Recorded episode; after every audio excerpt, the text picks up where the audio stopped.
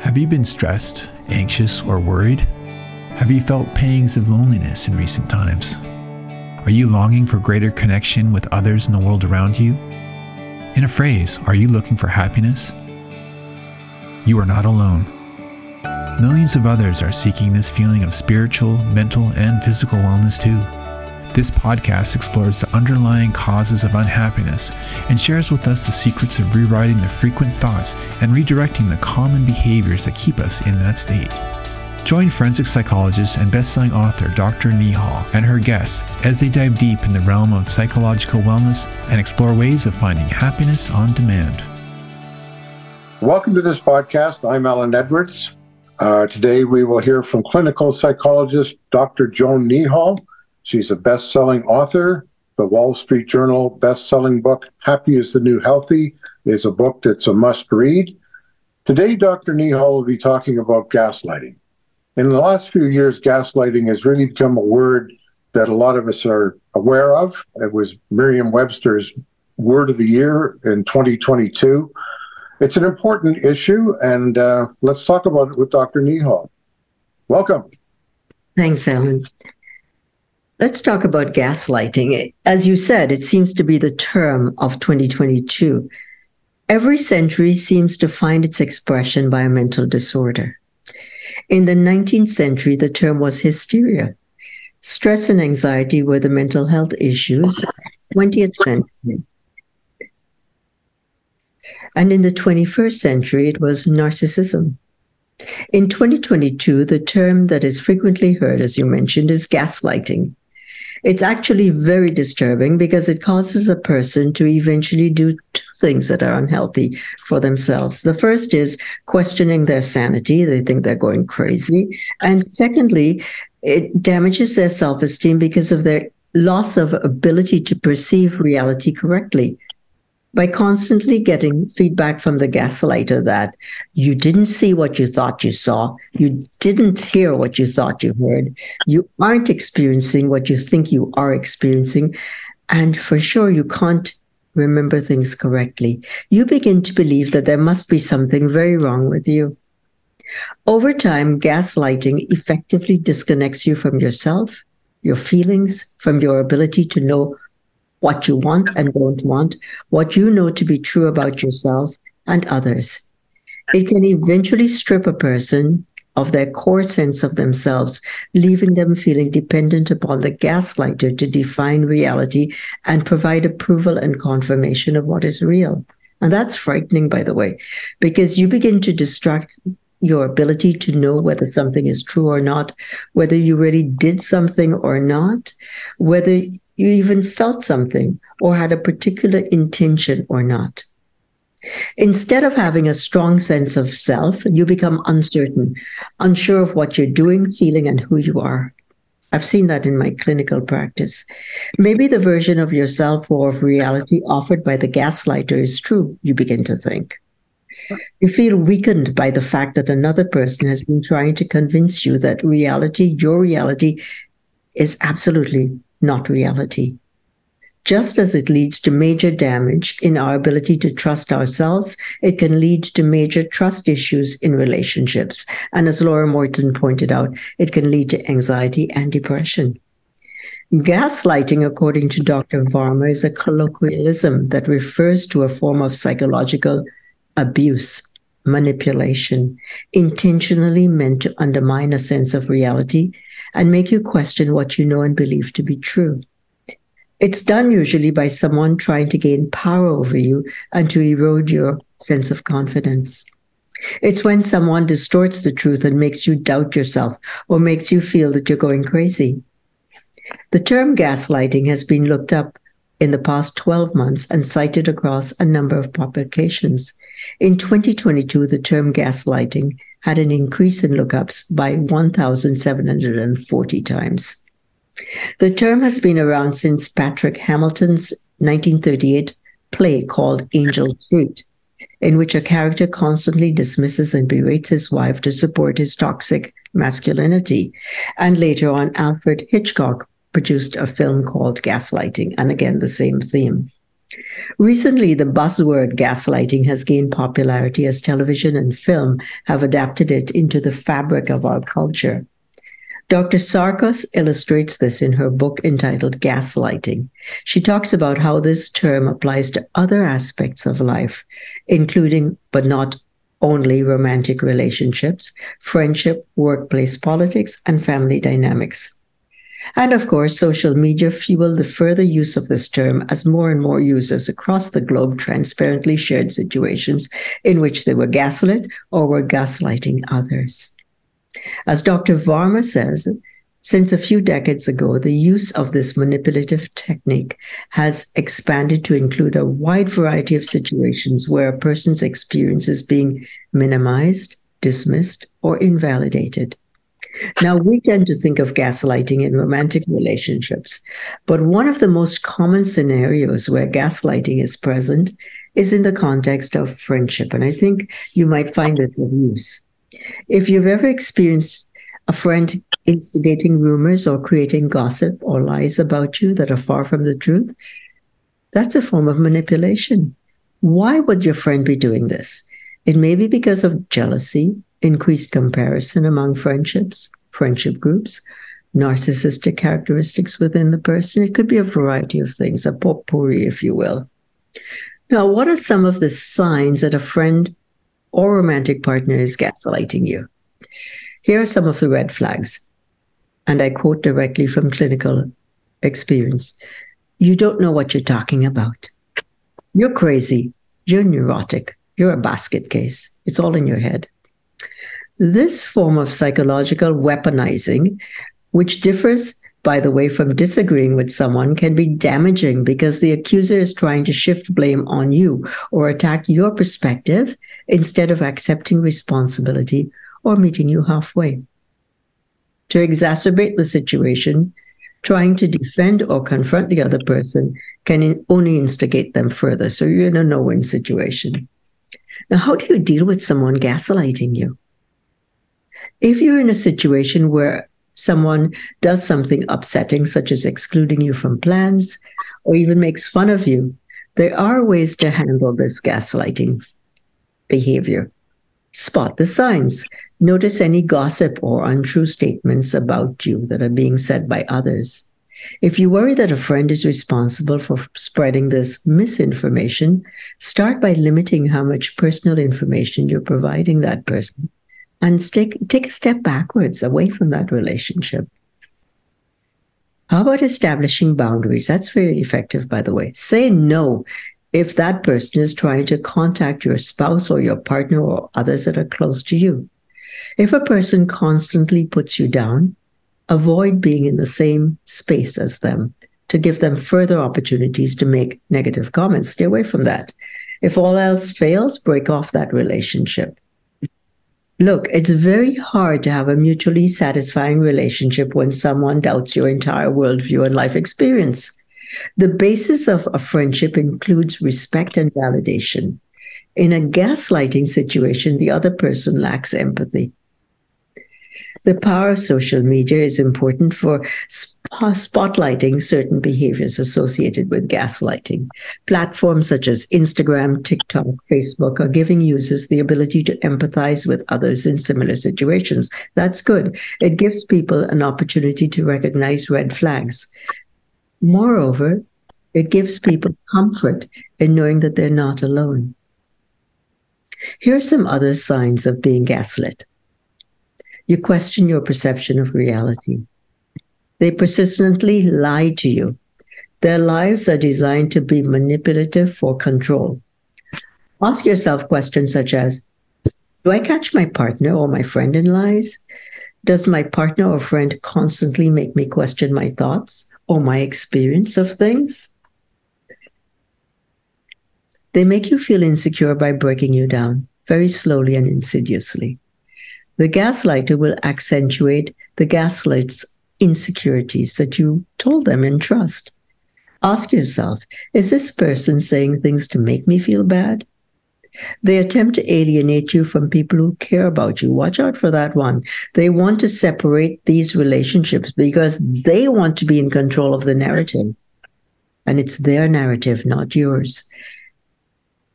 The worst part is they lie about something when you have proof. Gaslighting is all about making the victim question their sanity and reality. So the gaslighter will deny saying or doing something and treat the victim as though they were crazy. They were questioning your memory of an event. They'll deny it ever happened, or they will pretend to forget what actually happened, even when you confront them. They twist the reality of your evidence. And here are some examples. If you're in a relationship, a romantic one, they use love as a defense. For example, I only did it because I love you. Believe me, this is for the best. And they say these things when they do something that you perceive as controlling and wrong. They might use love as a defense for their actions if you don't agree with what they have to say or do.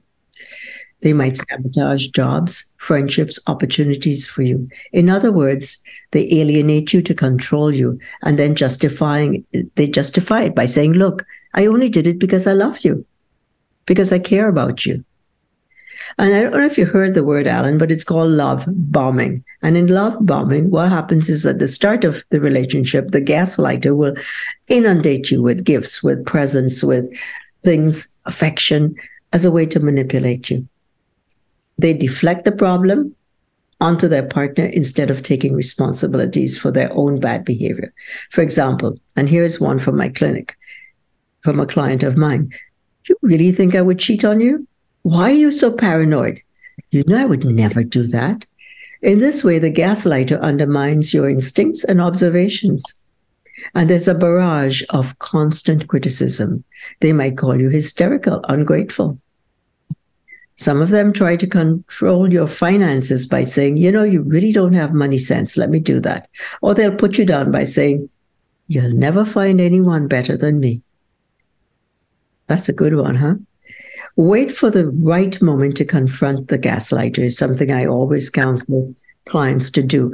Don't say it when you're hot under the collar. It's not going to get anywhere. It's just going to ignite. It's like pouring gasoline onto a, a, a fire. It's not going to work. Don't do that.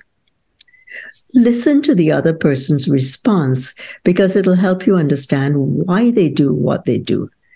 Now, if at all possible, I like people to create solutions, especially in a friendship. You might want to say things like,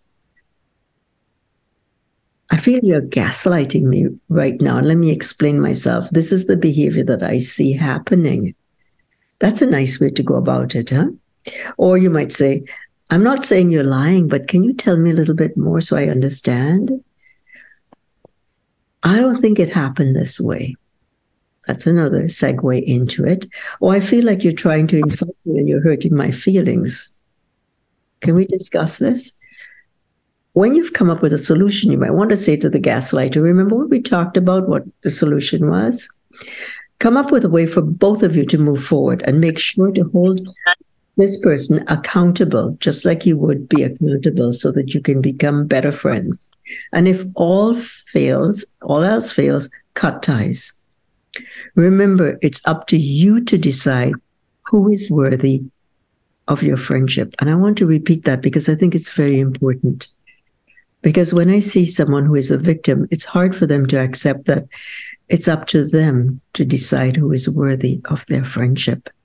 Friends who gaslight you don't deserve to be your friend. Be careful. Do not accept a gift from a gaslighter because they might come back and accuse you of stealing it, if only to have more control of the relationship. That happened to one of my clients, by the way. And then they get to turn the spotlight on themselves and be the victim. See, I got I got robbed. Don't give them the responsibility of taking care of anything that you love, because invariably they lack empathy. And above all, don't rise to the bait when they try to taunt you. Don't let them get a rise out of you. Now, why does it happen? What's the purpose of a gaslighter? What's their MO? Well, it's a way to keep someone you want to be in a relationship with you by being abusive. It's a way to feel better about yourself when you put someone else down. A gaslighter will typically enjoy power and control. But there are other reasons why a gaslighter becomes a gaslighter. It could be because when they were children, one or both of their parents were gaslighters. So it's a pattern of learned behavior and a survival mechanism.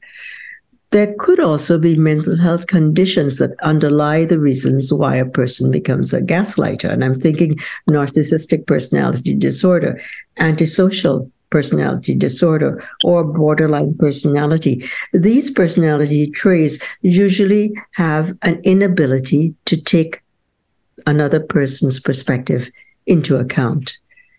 They also are typified in their behavioral repertoire by showing an utter disregard for other people's rights. So I would suggest if you are a victim that you need to commit to breaking the cycle of abuse. Seek help from someone who is impartial. Be patient as you start the marathon because it's a marathon, not a sprint. You took a while to become a victim. It will take you a while to break the cycle. So give yourself a reward for every small step you make to break the pattern.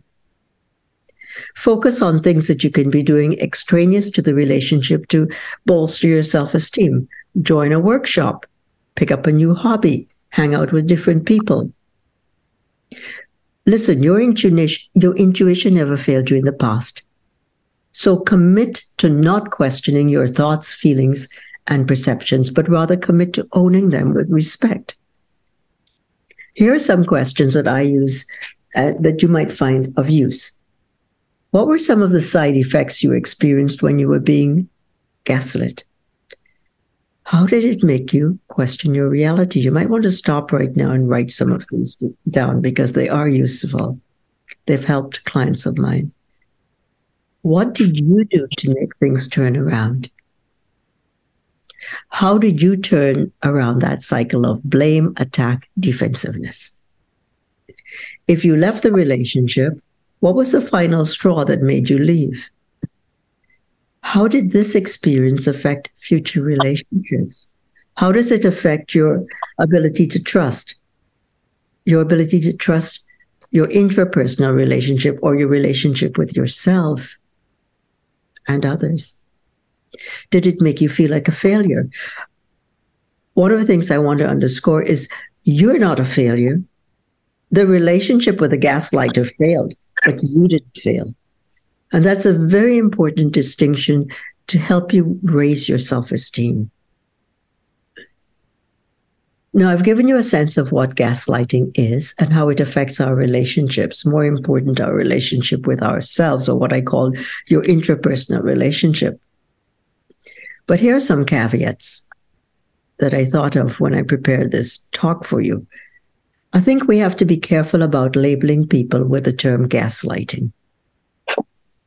If you don't like what a friend does, you might say to your friend, Here are some of the behaviors that are causing me to feel, and then blank, fill it in. Just don't say to your friend, You're gaslighting me you have a different opinion from your friends. And you, when you bring in a term like gaslighting, it makes it impossible for you to even enter into a conversation with your friend.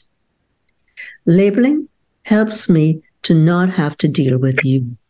Remember that. But it would create more isolation and fragmentation. That's what labeling does. It's not good. So I think that when we label people and put them in boxes, it can be problematic. For example, the in thing a couple of years ago was attachment theory. I don't know if you knew this, but if you start labeling yourself by that alone, for example, I have insecure attachment issues. What are you saying about yourself? Haven't you limited yourself onto the Procrustean bed of self doubt? Why do you want to reduce yourself to one over another important label? Don't label yourself. Another problem is that it puts clinical terms in the, into the hands of non clinically trained people who can then weaponize it. And I've seen that time and again. Therapy is a highly relational, nuanced, and contextual conversation, as Esther Perel says, and I agree with her totally. And that's a very different type of conversation than what you'll get on TikTok, Instagram, Facebook, or from your friends' conversations. I think if you feel that you've been a victim of gaslighting, it might be useful to start a conversation with a trained therapist of your choice, someone who can navigate you through these choppy waters. and with the expertise and training to do so. Because then you're given objective, unbiased feedback. In the past, as I was saying to Laura Morton a few minutes ago, therapy was something you didn't talk about, or if you did, you experienced embarrassment. Now, however, there's to a certain extent a destigmatization of going into therapy, which has benefits. We're talking about a person being open to self awareness, self reflection, hence the popularity of therapy, even though there's still a stigma, but it's smaller now. And as I mentioned before, try saying, I don't like what you do versus saying, you're gaslighting me.